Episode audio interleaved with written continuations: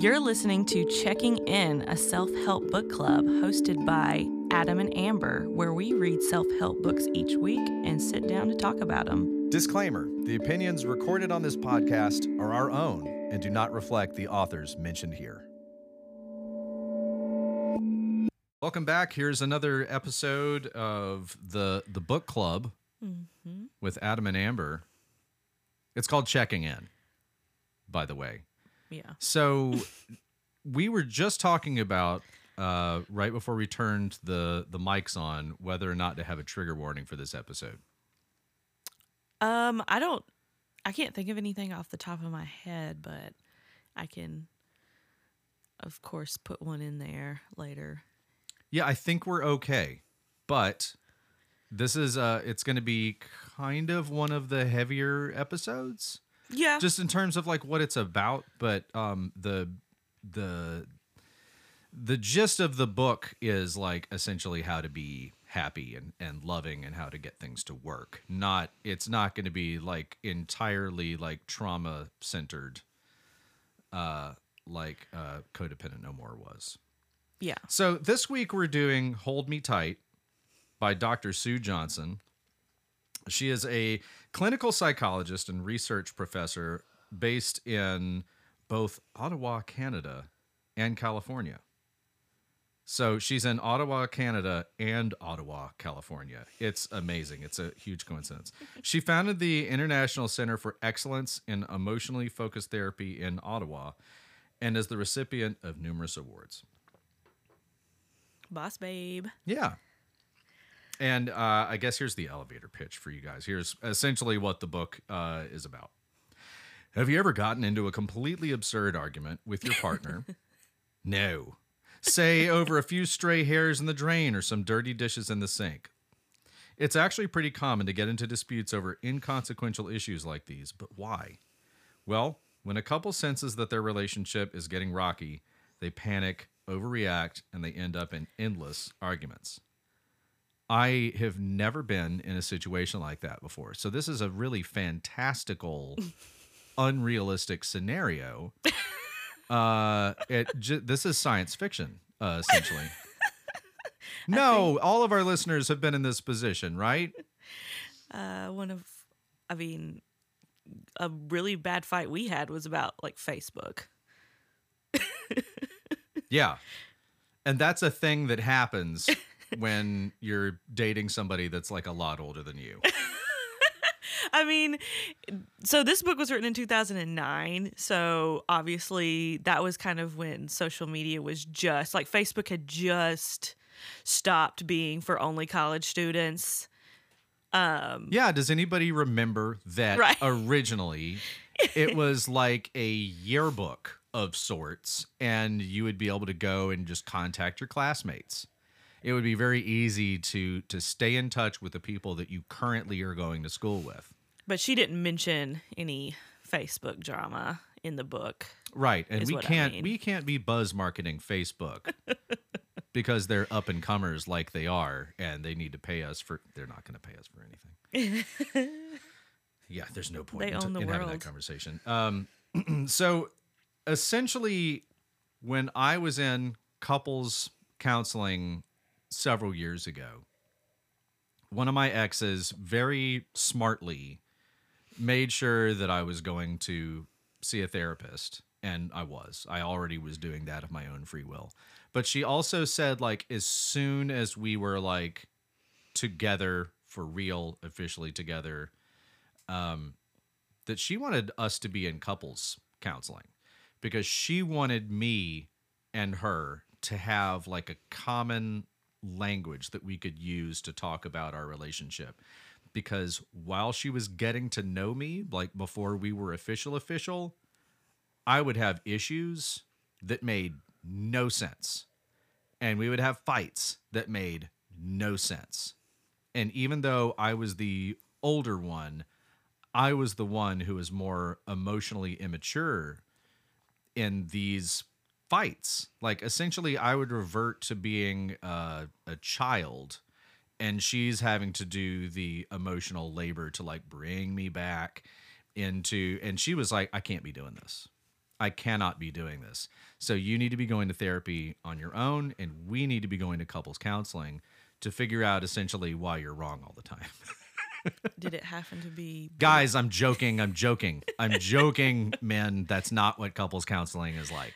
Did it happen to be big dick therapy? It was it was only big dick therapy.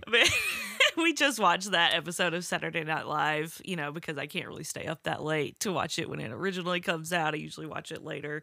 And that was one of the funniest skits I've seen in a long time.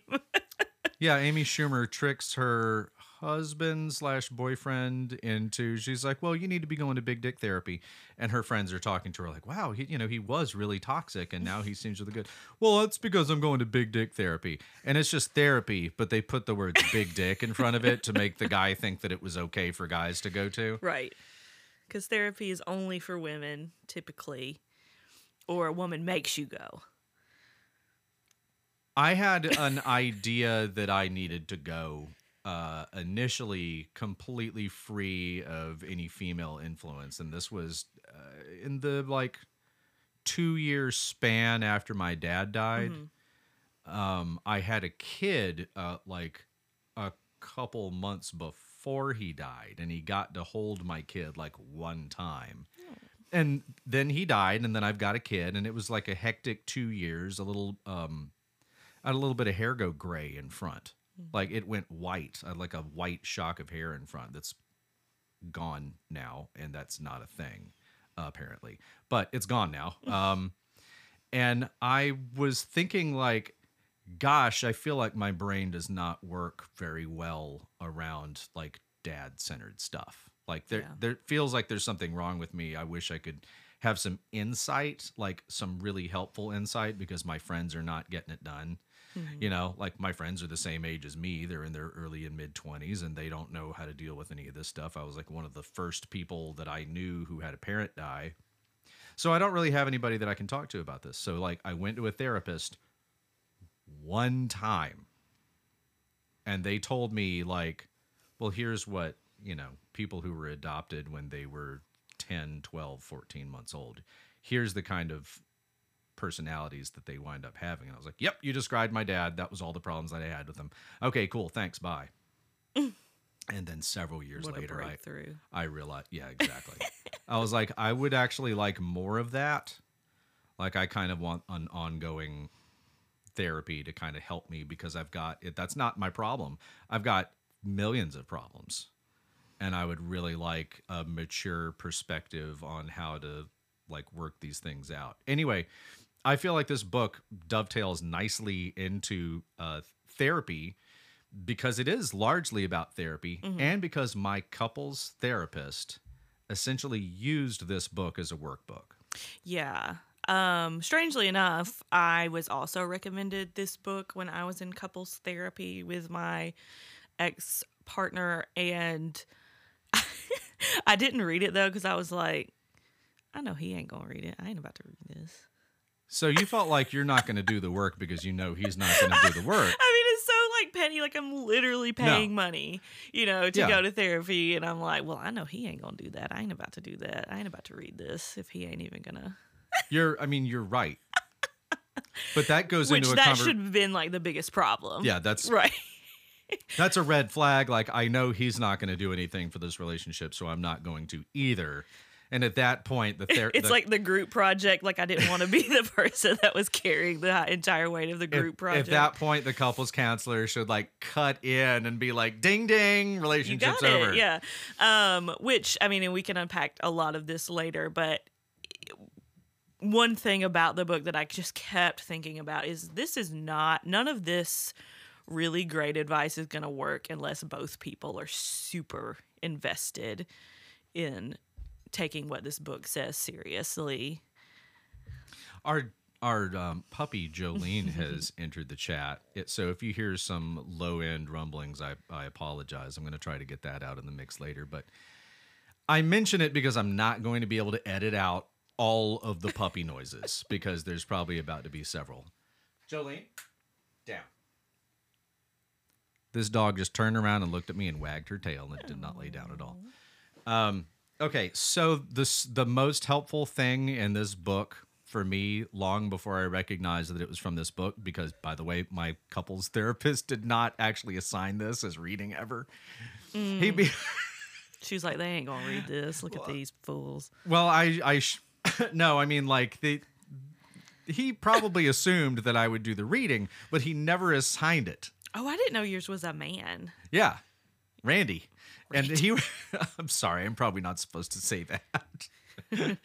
Randy's listening to this podcast as a resource every week, and he's just like, "Dang it, I've been be outed as a therapist." Um, so this, he would show up every week and be like, "Well, if you remember from this book." You know, from Hold Me Tight, one of the things is demon dialogue. And Yeah. you're engaging in demon dialogue right now. And I'm like, if you want me to read the book, just tell me to read the book. One thing about the all of these books really is that they have their own little terms and jargon that they come up with. But in this book, there is quite a few. There is My own demon dialogue has now entered the chat. There's another dog. Hi. All right, we're going to have to pause. We're going to take a quick break while I let the dogs out and uh, just remind you that our podcast is imaginarily brought to you by Aeropostale. Yeah, um, I had a podcast a long time ago before podcasting was really popular. It was called the Moving On Up Show, um, and I did a lot of really stupid, like we are sponsored by Aeropostale. Like that wasn't true. Like I just thought it was funny. It's, well, it's, it's probably the best airline. Anyway, um, Every week we're going to do another one and I'm going to pretend like I don't know what it is at all. I hope I get sponsored by Subway. Um. Eat flesh. Ew. But um anyway, so jargon, book jargon, self-help book jargon. This one it has a few terms that repeat throughout the book. One is raw spots. Raw spots was the one that was the most helpful thing to me because I mm-hmm. was full of them. I was covered with them. I had leprosy of raw spots. like carpet burns versus full on third degree. Yeah, essentially, raw spots are, without looking down at my notes, raw spots are like traumatic injuries that have happened to your soul and your heart that you never properly recovered from. So it could be like, um, I get to a certain point in the relationship where my first wife uh, was doing something, and then I assume that my second wife is going to do the same thing at the same point. And if I start getting indications that that's happening, I panic. It's over. Yada yada. Or it might be you just said something that my dad would say before he started hitting me or something. Yeah. And that by the way, that's not a personal example. That's like, you know, a more more like, Like a broad. Yeah. It's just yeah, something that has happened to you that's traumatic. Yeah, that's something that happens to broads. no, that's not what you meant. Sorry. um and then they also have the demon dialog Mm-hmm. And then they have the protest polka, which always made me. I need the whole polka thing to stop because there were a few things that got um, labeled as polkas, and they're not polkas at all. Some of them were marches. Some of them were more of like a bossa nova, and the polka thing doesn't really work. It's clearly not an experienced musician that wrote this book. It definitely made me think of like ska music. If your relationship turns to ska. the Mighty Mighty Bosstones doing the protest polka, except it's a political song. Right. So this book, I listened to it on audio book. Um, a lot of these, pretty much all of these, are going to be that way, just because we gave ourselves a pretty quick turnaround time on reading a new one each week. This one actually took you a minute to get through. Yeah. Well, it was really hard to read. As an audiobook. No, uh, I had my youngest child a lot more uh, over the last week. And he is the kind of kid who will sit silently, being just like happy as a clam to be in total silence. And then if I put something on, he has to now narrate everything that he's doing. and I'm not the kind of dad that will usually be like, "Hey, shut the fuck up. I'm listening." You know, like, and it wouldn't work on this kid anyway. You know, he'd be like, "What? What? Um, how come you're not interested in everything that I'm saying all of a sudden?" And I would just turn it off and go, you know, and listen to whatever it was that because he wants my full undivided attention, and that's fine, and that makes sense and it would just be longer and longer and longer before I could get back into listening to this book. So this one actually did take me 2 weeks because I had so much life stuff going on, Yeah. but uh, I was already very familiar with the contents of the book without having read it thanks to, you know, my old couples counselor. I just thought you didn't like it. I was like, oh, he must hate this one. Um, yeah, I read it pretty quick, but I think it was just because it wasn't a whole lot that I needed to go back, listen to, digest. It wasn't anything like super abstract. The audiobook, um, Doctor is not narrated by Dr. Sue Johnson, but it is another British lady. Mm-hmm. So like when it first turned it on, I was like, oh God.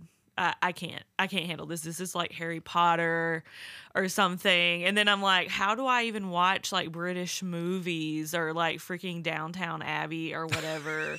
like, and then I was like, oh, subtitles. And I'm like, wait, the the book is the subtitles. Whoa. And I just so if you want a transcript of this audiobook, you could just buy the book? right. And I'm sitting there like, oh my god, I'm such an idiot. Um, We've come back around to, you know, I just want this book written down if at all possible. I, you know, I, so I got used to it. Um, She has a a posh. I hope that's okay that I say that. She has kind of a Is it a slur? She has she has an upscale London accent. Posh Spice is now a slur for British people. I'm just saying I don't know that she's posh, Oh, but she hasn't. She has an upscale um, London accent. Right. And it So just like it's- makes me feel very fancy. Yeah, she is fancy. She's a fancy lady, and you feel fancy when you're listening to this book for sure. Um, but they kind of open up with a lot of studies and historical psychological terms so it's a little hard like to get through that part because a lot of it's like in this study conducted in 1961 you know little babies like to be held it's like oh wow I've right. never thought they of that. talk You about the cloth like- monkey and the wire monkey. right Um, so that part of the book is her essentially. She has her own style of therapy. right and she grabs you by the hand and drags you across all of this other kinds of therapy to show you why she has reached this point. Yeah. Where she's like, I'm doing this. Um, my peers are saying that this is the right way of doing it. And it's I still have couples in counseling whose problems are not remotely solved by these kinds of therapy. They keep on going around and around in circles and they're doing more research and eventually they arrive at this kind of therapy. I'm sorry, do you remember what it was called? What her i was trying to think of that while you were talking it's she, like e she only says it 900 times. it's like erm or e ert Uh, yeah, it's EDM. It's electronic dance yeah music. um it's like That's probably not right.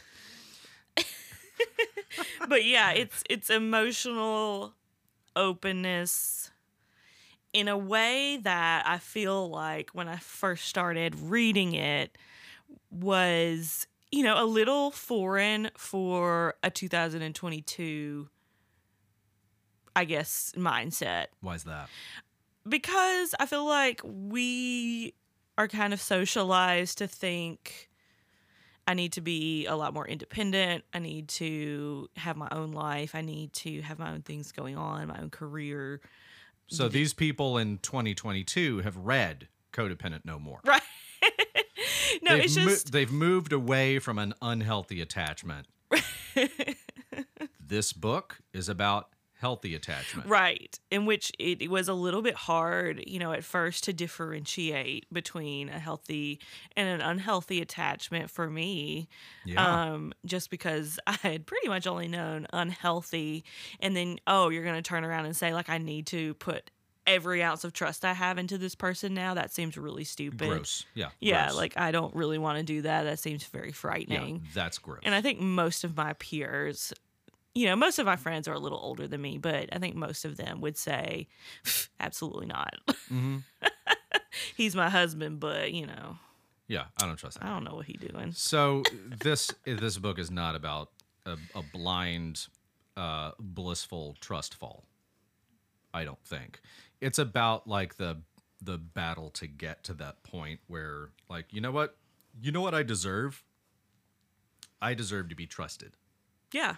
And both of the people in the relationship are like I deserve to be trusted. And how do you get to that point where you feel safe with the other person and trusting them? You know. Yeah. So okay, so after the introduction, the the point is that emotional attachment is a basic need. Yeah. And we just we have to get used to that idea. Hmm. That like we're not weird because we want to be emotionally attached to somebody else. That's not unhealthy. The nature of emotional attachment is not unhealthy. Yeah. The ways in which we do it can be healthy or unhealthy. So that she kind of covers that in the book. Do you remember uh, anything more about that section? Uh, You, might not have notes about it, so I apologize. I mean, I took random notes throughout. Um, I think I remember her saying something in this intro about people fare better health wise when they're married statistically. I feel like I disagree with that kindly as a scientist um, because I just think men fare better in marriage than than women. yeah. I mean, we die first anyway, no matter what. But yeah, the Jonathan, twenty eight, died because no one ever did his laundry. Right. Oh my god, that's going to be my brother. I know he's not listening to this. So, it, shout out to the non listeners. uh, the next section is about how intimate relationships can help us to recover from traumas. Yeah. That is where we like really start to resonate. Um, like almost every day, one of my astrology apps is like, Amber is going to help you recover, you know, like help you work through certain traumas. And I'm like, I'm pretty sure Amber is getting a little tired of helping me work through my traumas. But when we first met and we first like really started talking, everything was just like unearthing trauma. Mm-hmm. And I was like, gosh, why is this happening? well, you know, like new and interesting people help you to examine things about yourself. Like you see yourself the way they see you.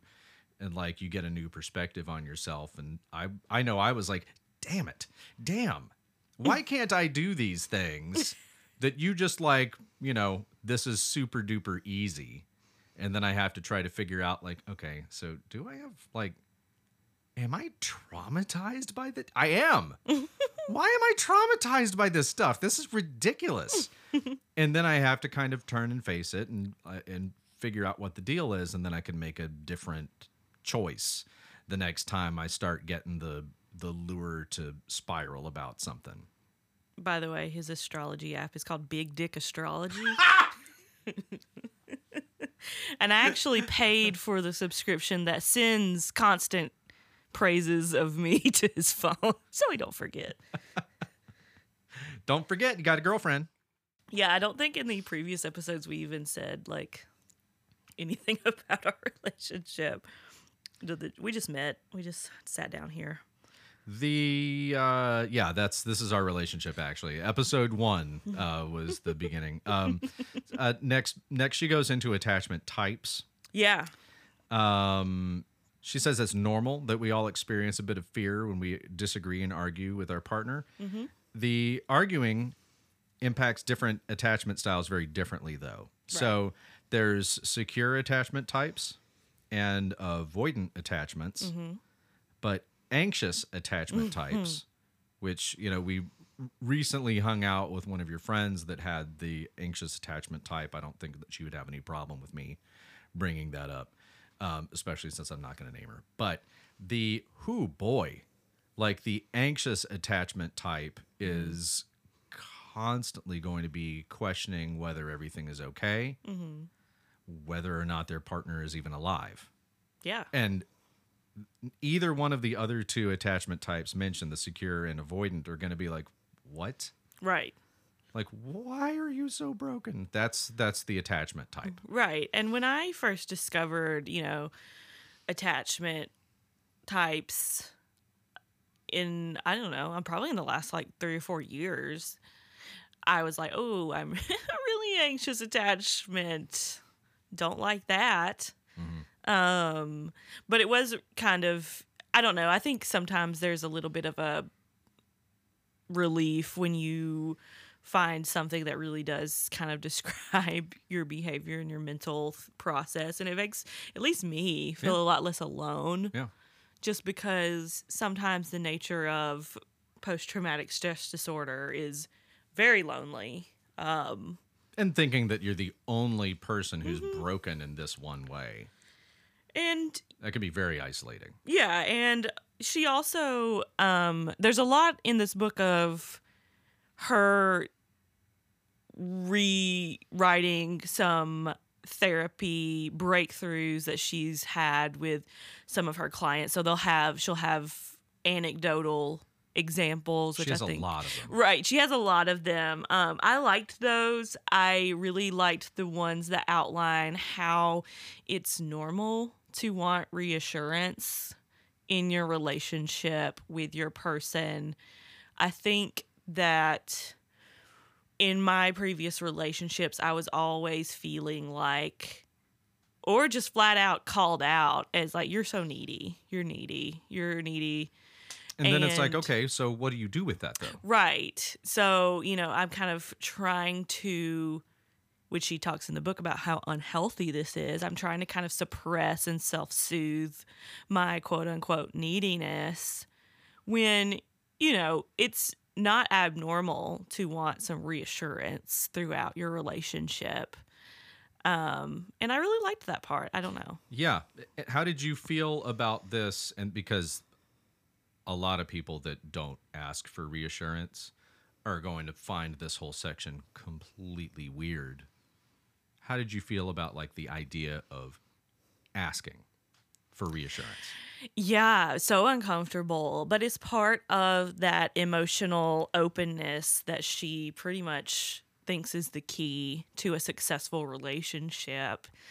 Um, you're going to be comfortable and trusting enough to ask your partner for what you need, even if it does sound silly when you say it out loud. Yeah. and there's also the problem of, uh, and I feel like this is an ego thing because it doesn't really make sense otherwise. That if you you feel like if you have to ask for something, that it's not the same thing when you get it, as if it was just volunteered. right. But I am here to tell you that like I feel all sorts of ways and I will just never volunteer that information because it is not it's not been safe for me to in the past. Mm-hmm. But if you ask me, yeah, sure, I have a whole bag of reassurance here for you. I had no idea that you cared, you know. so um, th- that is kind of one of the things in the book is that like you need to ask for what you want and need. Yeah. I feel like a lot of times she mentions that a lot of the fights that some of these couples would get into really boil down to just a few things like basically I feel unsafe. I feel unheard or lonely. Can I trust you? Yeah. Her point is that communication alone does not. Oh, so there's Jolene again. communication doesn't fix couples' issues, emotional attachment does. Right. So you can communicate all you want to, but it turns into what she calls demon dialogue, where it's like, it's okay, so we're going to view the couples counselor as the um, the moderator in, Yeah. a, in a fight. And you can certainly use couples counseling for that, but it's not the best use of your time. yeah. You know, do you want to be happy or do you want to be right? Right. And there's plenty of personality types that will answer, oh, I want to be right, like 100% of the time. But it, if you have uh, emotional attachment, it kind of doesn't matter. You know? Right. Like you'll just trade all of that ego in on like, you know what, you're right. Like let's Yeah. you're you're right that this makes you feel uh like I don't care, you know, like I can definitely see how that would would make you feel I'm I didn't mean to make you feel that way. Right. You know, it, when it's like this is not about the fight. Yeah. This is about how it made you feel. Yeah. And you get down to that and the right or wrong thing just falls away. Right. And I think I really liked one of the other reasons I really liked all the anecdotes she provided because you can kind of at least I I don't know read them and kind of laugh to myself about how stupid they are some of the fights these people would get into but then you have to have that wherewithal to know like your fights are just as stupid I've been here. you Yeah. know like it's basically just how you're responding and how you're expressing Oh, back when I was drinking, my fights would be about the dumbest things imaginable. And I mean, like even you know when we had our our one kind of bad fight that was about Facebook, I was like, you know, this is really not even like that big of a deal to me to argue like this, just because I didn't want to hurt e- us to hurt each other.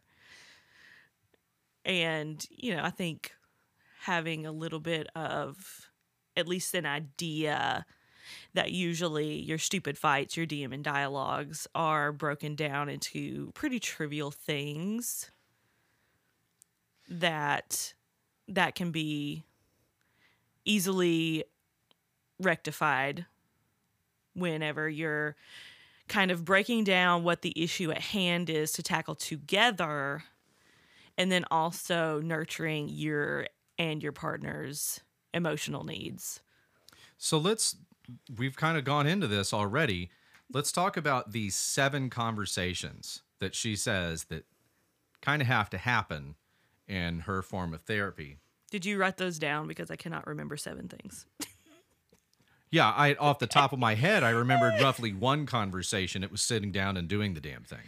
But yeah, Yeah. no. I, so number one, recognizing demon dialogues, Right. and by that she means you get into the same fight over and over with different things as the catalyst every time. Yeah. but it's always he does this, she does this, or they do this.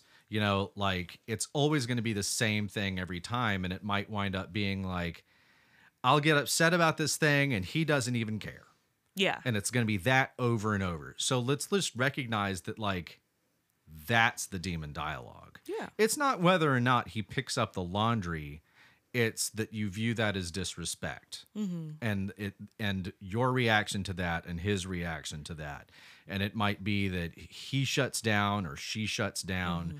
And in response to that, by the way, couples systems, one person will react real big mm-hmm. and the the balance of that will happen on the other side where the mm-hmm. other person does the opposite. So we've mm-hmm. got one person getting really big emotions, the other person like trying to balance that out by getting very quiet because they want it they want things to meet in the middle. Yeah. And that's not what happens. Right. It gets really gets really out of balance. Yeah. Uh, you know, like as the the person with the really big emotions will get enraged at the fact that the other person's not meeting them in the middle Mm-hmm. and matching their intensity. That in itself is is the demon dialogue. So you have to kind of recognize your patterns and the kind of things that you're going to like get thrown at you and and throw at the other person and do you really want to do that? Like when you met this person and fell in lust with them did you imagine like oh my god they're so fucking hot. I cannot wait to belittle them about every single little thing to make myself feel better. So the second conversation is finding the raw spots. Yeah. which uh, in my case, it's like you recognize raw spots when somebody has a really huge emotional reaction to something that objectively should not be a big deal. Yeah. That's it. And, you know, next time you and your partner, listeners, have um, a weird fight about something and you catch yourself like maybe like calling a friend or texting somebody or just thinking to yourself in the aftermath like I don't understand why that freaked them out so bad. Yeah. I don't have- understand why they cried or got emotional. Exactly. Mm-hmm. You found a raw spot. And you have to talk to them about not like, hey, babe, like, so when you cried really bad about that totally normal thing that I did the other day, I decided you're dumb. You know, you know, no, it's, I need to know why that happened. Yeah. I care about why that happened Yeah. because it's very likely that I reminded you of something that made you feel totally unsafe. Even if it's like subconsciously. Yep. Almost. And they're usually not going to recognize what it is right off the top yeah. of their heads. And you really do have to do a lot of inner reflection and you have to ask some questions and, Yeah. and uh, uh, some good questions about that that I remember uh, off the top of my head that, you know, we've used recently are okay, what was happening right before this fight? Mhm. um was this like anything you experienced in a previous relationship or when you were growing up because your family of origin and early relationships are going to be what you're looking at Yeah. and if you can figure out that hey this is a raw spot this is about you know something that you know somebody did to me when i was a teenager or a little kid or in my previous marriage um if you can recognize that that takes the power out of this raw spot i'm not saying you're done with it Yeah. but generally raw spots will work by going undiagnosed Mhm. and everything that's like it piles up on top of it in the exact same spot. So you won't just have one injury, you'll have 12 injuries all in the same place, like somebody's punching a bruise on your body And over and over and over again. It gets infected and you get like ringworm and it's really gross.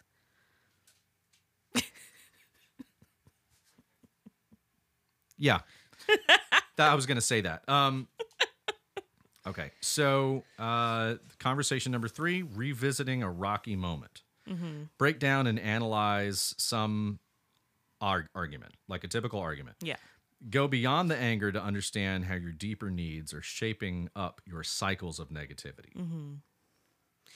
Yeah. Um, I think that I've kind of always stood by re- resentment kills relationships. Um, when you, a lot of times people don't like revisiting, you know, rocky times or certain events. Yeah, spoiler alert, you're not going to like this. Right, exactly. You know, you don't want to be reminded of that shitty thing you did. No.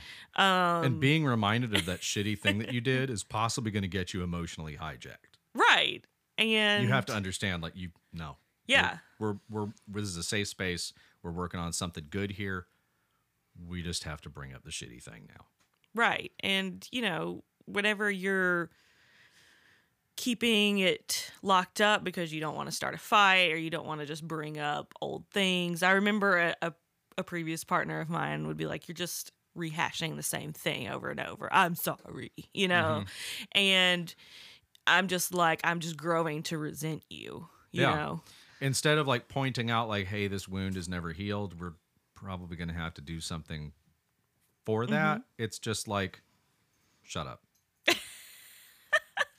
Which, again, you have to both be really invested in this Yeah. for it to work. So the reason why we've got the other parts before this one is that when you revisit that rocky moment, you mm-hmm. need to have the vocabulary and the understanding of like, well, what are demon dialogues? Mm-hmm. What are raw spots? You know, like so this isn't me going, well, I've decided that I'm going to be upset about this. No, I'm just upset about this Yeah. and you have to recognize this is a raw spot and then when you're talking about how you're upset about this and how the other partner reacts to you being upset you have to understand like here's where the demon dialogues come in. You know here's here's where the like the negative ways of talking about this problem are coming in. So in order to revisit a rocky moment like they say in um, the third conversation you need to have the understanding of, of what you're doing and how to kind of keep it safe first. Mm-hmm. Yeah. The fourth the fourth conversation is the titular hold me tight conversation. Mm-hmm. You learn how to be emotionally accessible responsive and engaged and this one is going to be the bedrock of a solid relationship. Yeah. When you can ask for that need to be met, whether it's having a verbal reassurance, whether it's just a touch, you can really communicate with your partner without worrying, am I going to be rejected? Mm-hmm. Eh, it- or or you know like you could just put a price on forgiveness. You know like mm-hmm. could i give you $400 and you just be okay with this from now on I think that's how I need to. how much would it cost to hold me tight Uh, I think that's what I need to pursue from now on. I think I've stumbled into sex work. Um, so um, beyond that, um, we're we're just kind of enhancing from here on out. So conversation five is forgiving injuries. Mm-hmm. You have to forgive the past hurt so that you can move forward. Trust me, the first four are are going to lay the groundwork for even being able to forgive or ask for forgiveness. I will say during this chapter, I know a lot of these couples that are mentioned in the book have been together for a long, long, long, long, long time. Yeah, they're older folks in general. Yeah, and they've been married and have several children. Um, but I don't know. Like sometimes I listen to like what's going on or what their little issue is. I say little, um, and I'm like, y'all should probably break up. like, Right. The, eh. and I agree. Um, in a lot of cases, that would be easier, and statistics point to they will do it again. However, if you want to, if you w- are saying, "I want to continue to have a healthy relationship with this person," this is what you have to do. yeah, You know, you have to, you have to choose to do this, and I am not saying choosing otherwise is bad yeah, you know, that's always a choice. You know, you could always be like, well, you know, fuck this guy. You know, like I'm I'm done with this. This is time number 12. and nobody's gonna. They're not changing. Yeah, and nobody's gonna fault you, No. And I would throw you a party. Right.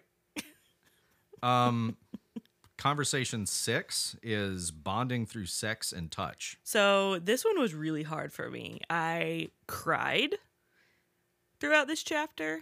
Um Tell me about that because I don't remember this one. Oh, I'm pretty sure that my kid was telling me about Minecraft through this entire one. and then he's like, "How do people get crabs?"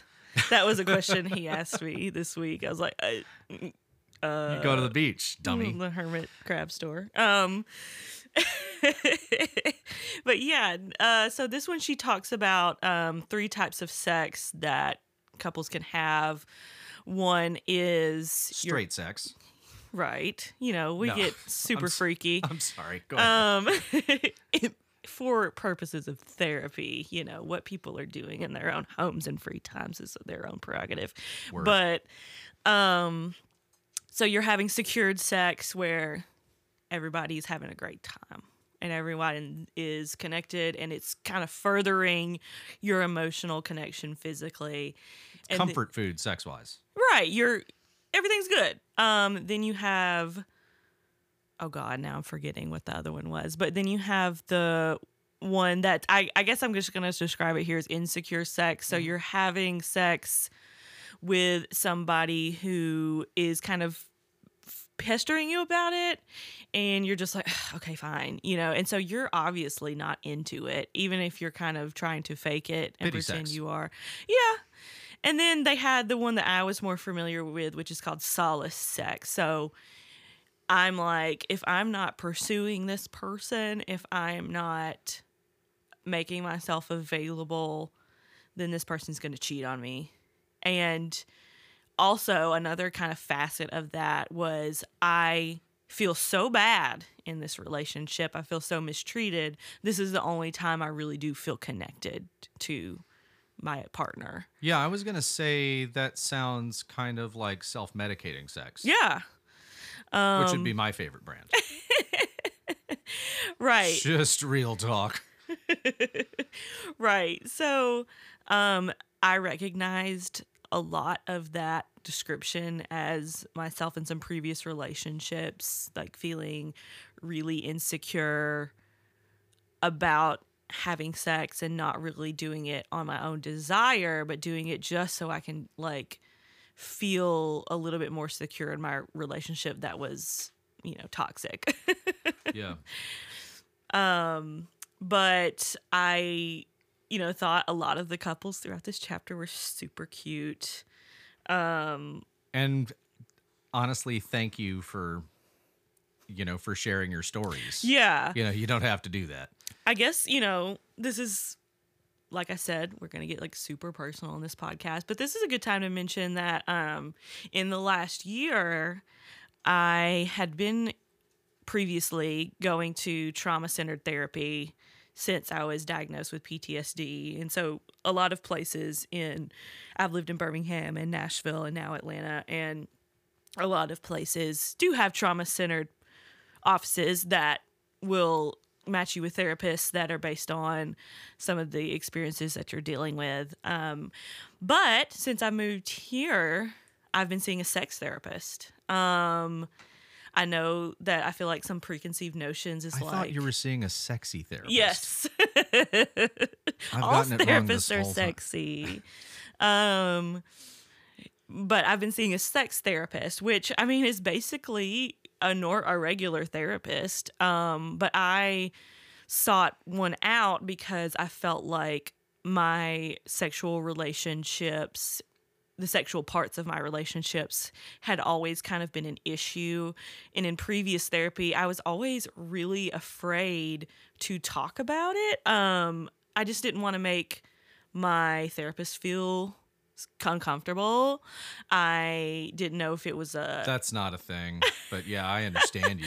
no, I understand mean, I totally, but that's not you know, supposed to be a thing. So in a previous life, I worked for a suicide hotline, and granted, that is not therapy, but we had trained volunteers that could so, somewhat counsel. But you know, if someone's calling about a sex issue, This is above you're my pay kind grade. of yeah, you're kind of instructed to politely hang up. Um, because you know, Bye. I mean, there were people that were calling like jerking off all okay. the time. Okay, so that's different. Right. Well, I mean, but you have to kind of be mean to the people who are really seeking help with a sexual issue just because you're like, are you going to start jerking off on me, dude?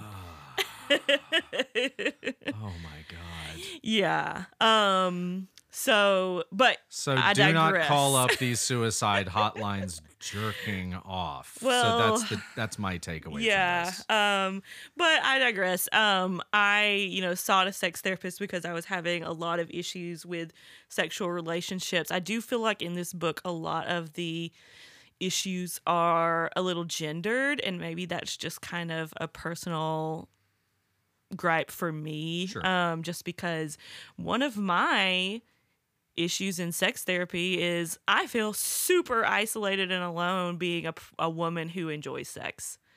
So a lot of the anecdotes she provides is like, well, Mitzi doesn't want to have sex with Bobby, her husband, in her British accent, which I'm terrible at. Um, I didn't know where you went. I thought suddenly she was here. and you know i I feel like sometimes in in my previous relationships the roles were a little reversed. Yeah. a lot of my friends and peers and partners described me as kind of like the man in the relationship. So I would say that's a part that I think could have I've and I've usually been the man in my past relationships. so we're in a gay male relationship. yes. Okay. Yes, cuz Um, gay men, yeah, they they always want to be banging. Um, But I also one of the downsides was I really wish you would stop calling people lovers. Your lover. Yeah. I'm gonna make it ASMR. You're Yeah, that's yeah, that and was love I making I- and I personally wanted her to grab a different word for it too. It kind of reminded me of that SNL skit with Will Ferrell uh oh, in the hot tub. talk yeah, talking about the hot This is tub such and an the, SNL and the, heavy the episode. goat meat. Your lover. This is my lover. But um and I also just kind of I'm still like cuz that was a really solid chapter for me. I feel like she also probably and maybe it's just for content's sake, but I think an American phenomenon is a culture around shame. And I think that that is a lot of factor in people's sexual issues. Shame, Yeah. rejection. Um, Walking up to that shame and kind of poking it with a stick. yeah. Yeah, So for I, you know, I think that sometimes, even if it seems like a woman is frigid and never wants to have sex with her husband, you know, she was also taught to be ashamed of that side of her. Yeah. So you know, why don't we address that? Let's be fair. The seventh conversation is keeping your love alive. hmm Basically, the state of all things, to quote my old couples counselor, the state of all things is entropy. So things are always in a state of decaying. So once you fix your relationship and you get real good and on the same page, mm-hmm. and you've had this hold me tight conversation and you've forgiven the injuries and you're bonding through sex and touch, now you're like, oh, okay, so everything's all good forever. No, it's not, dummy.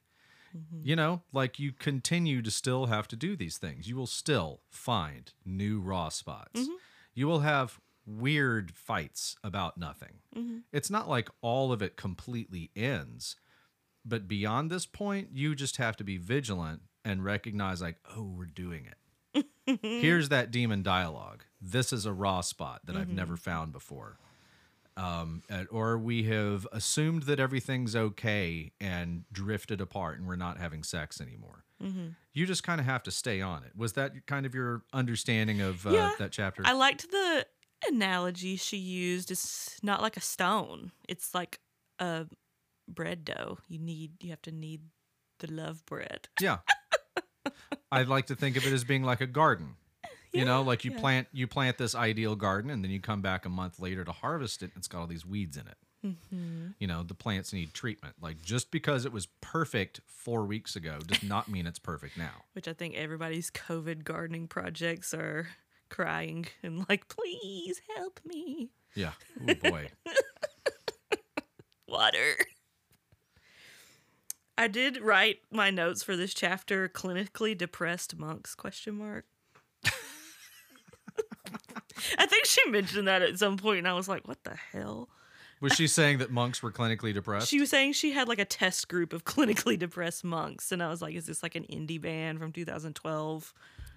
wow, this is totally I found my people.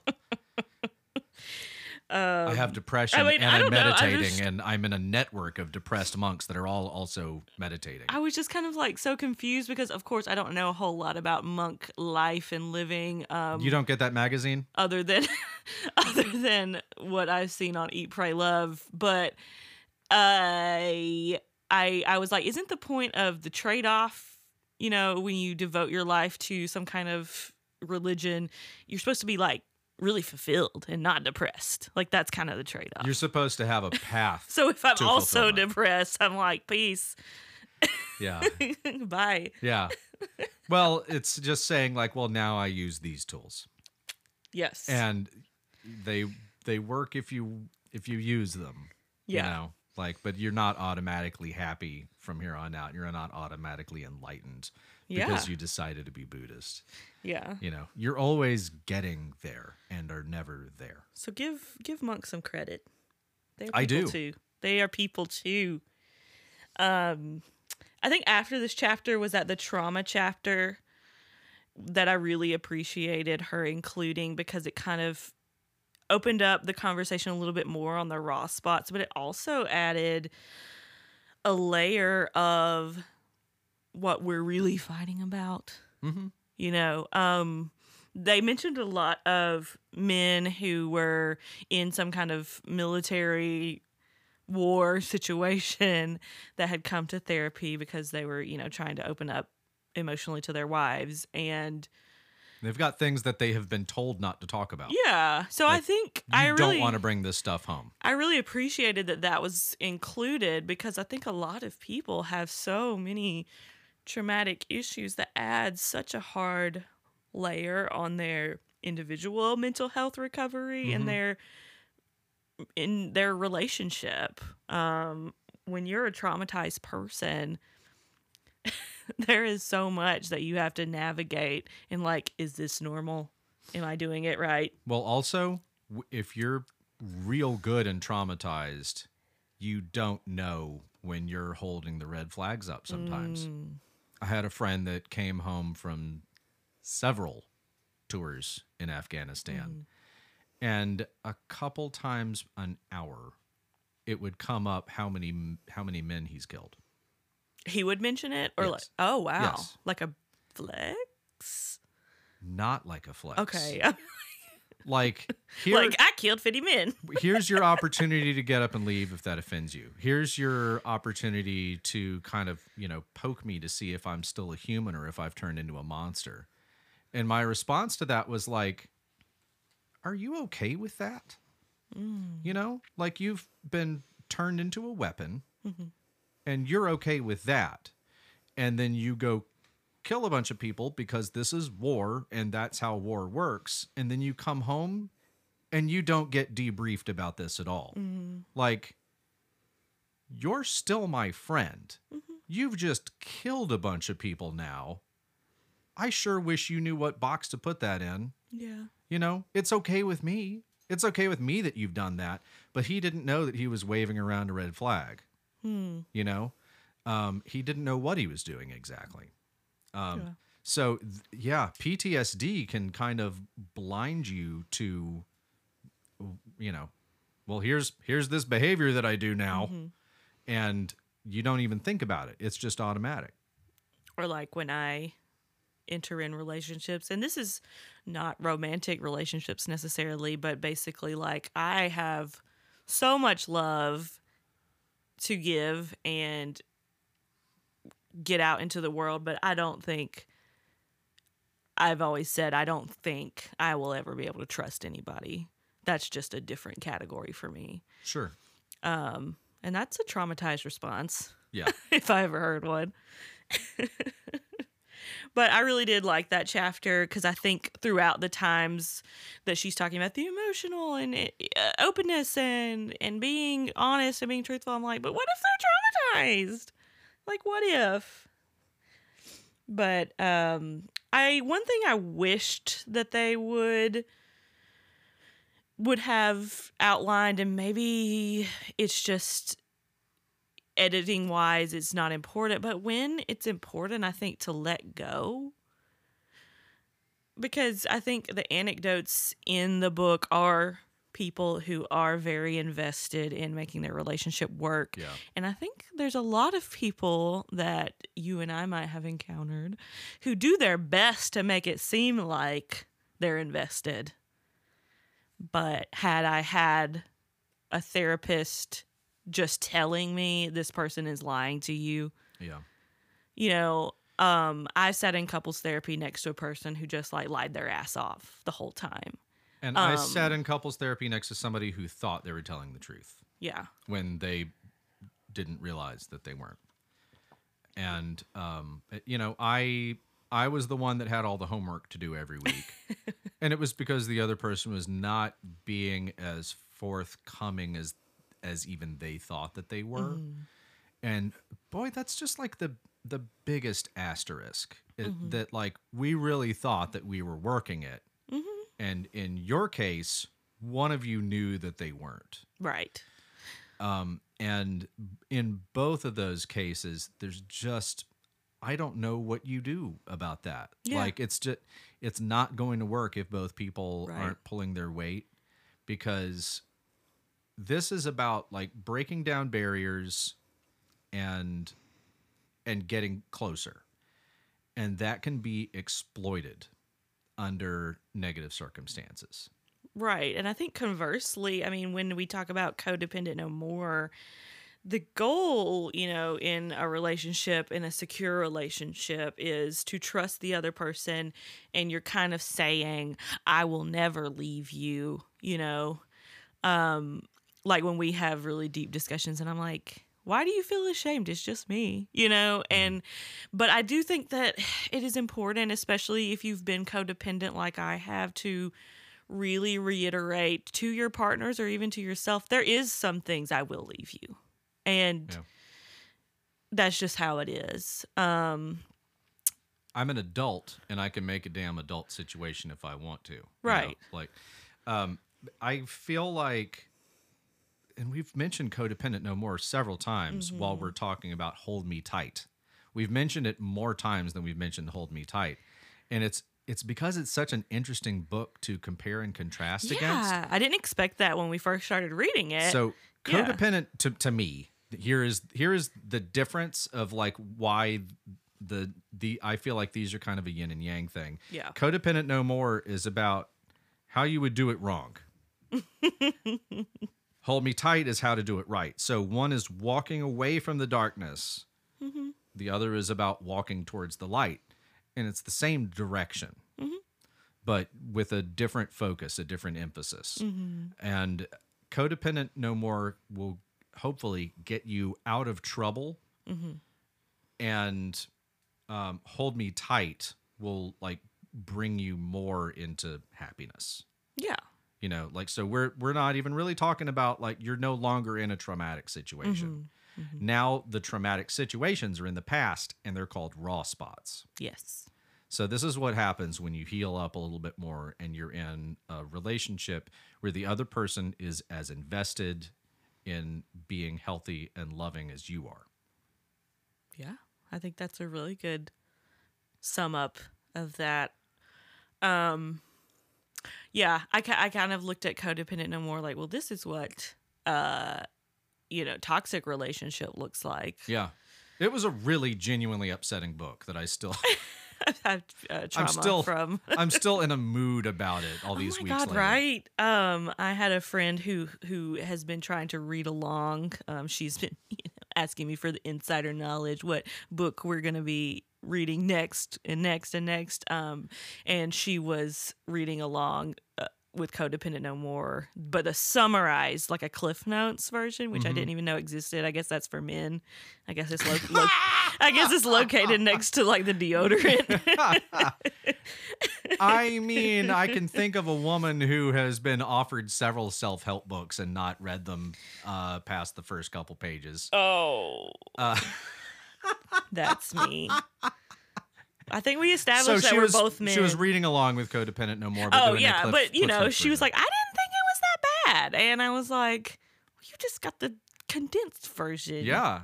Without without all of the um like specific examples of these people's Mm-hmm. traumatic stories, it doesn't have the emotional weight. And that might mean it's a lot more fun to read. Yeah. But you're not going to have like the crystal clear understanding of like, This is Oh. me. oh shit, I have done this. Yeah. I've been in this situation. You know, or in the case of like some of uh, the author's personal stories in Codependent No More, Mm, yeah. like, oh my God, I can't believe this happened to anyone. Mm-hmm. You know, yeah, she's completely like valid to talk to me about whatever. You Yeah. know, like I completely believe you now. You have lived through this ridiculous crap.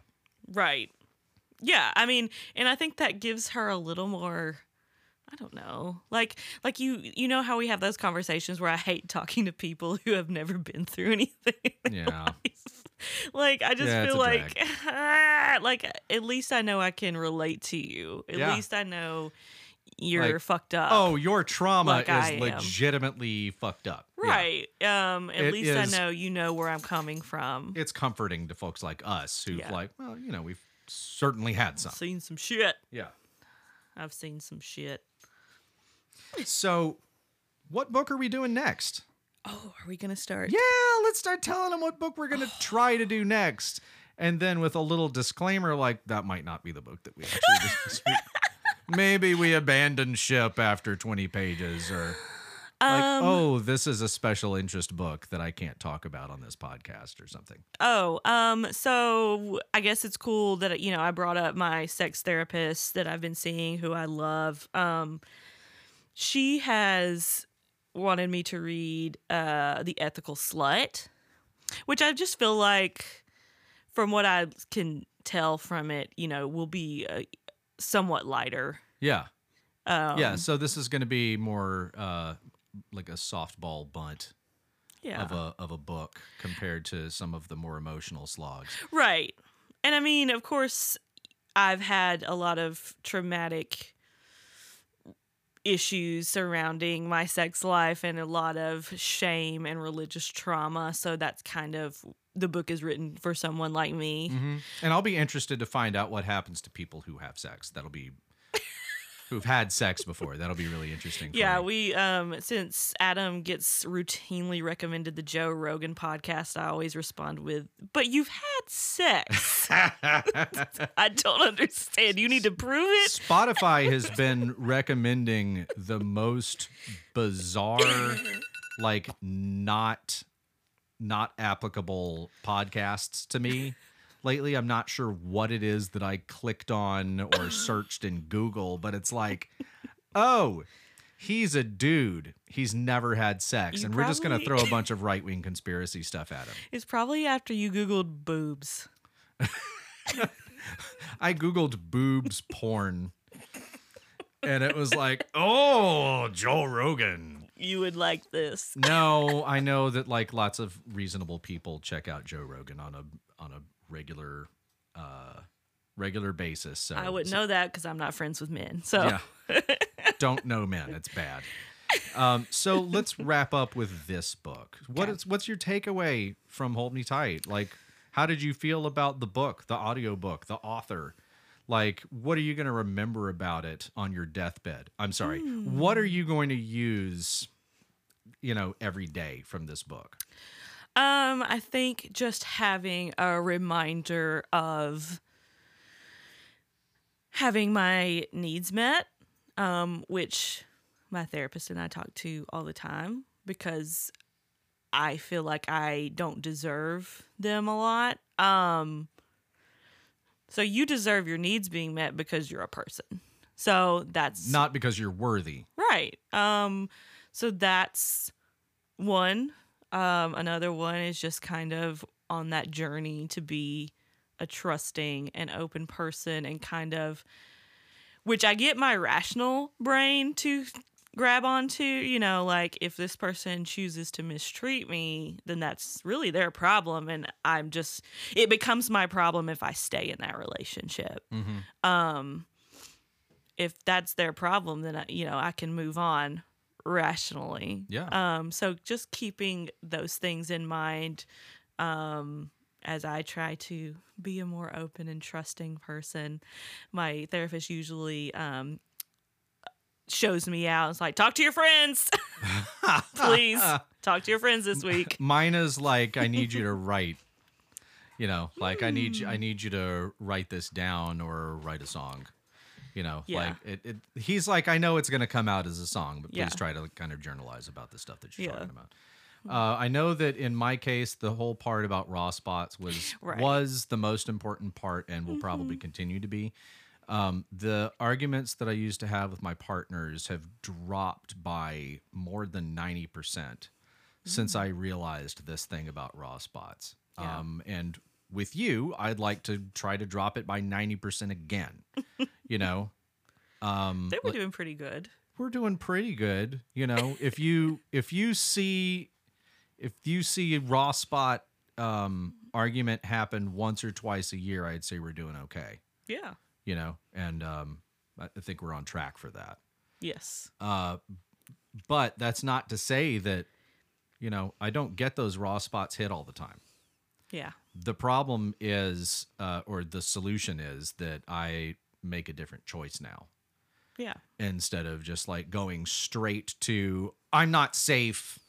You know, like this person does not have my best interests in mind. Like I have to like say fuck you to this person and withdraw and go to a safe space. Yeah. Now it's like it's entirely possible that I'm having a thing right now and I need to say what that thing is instead of like getting mad about it.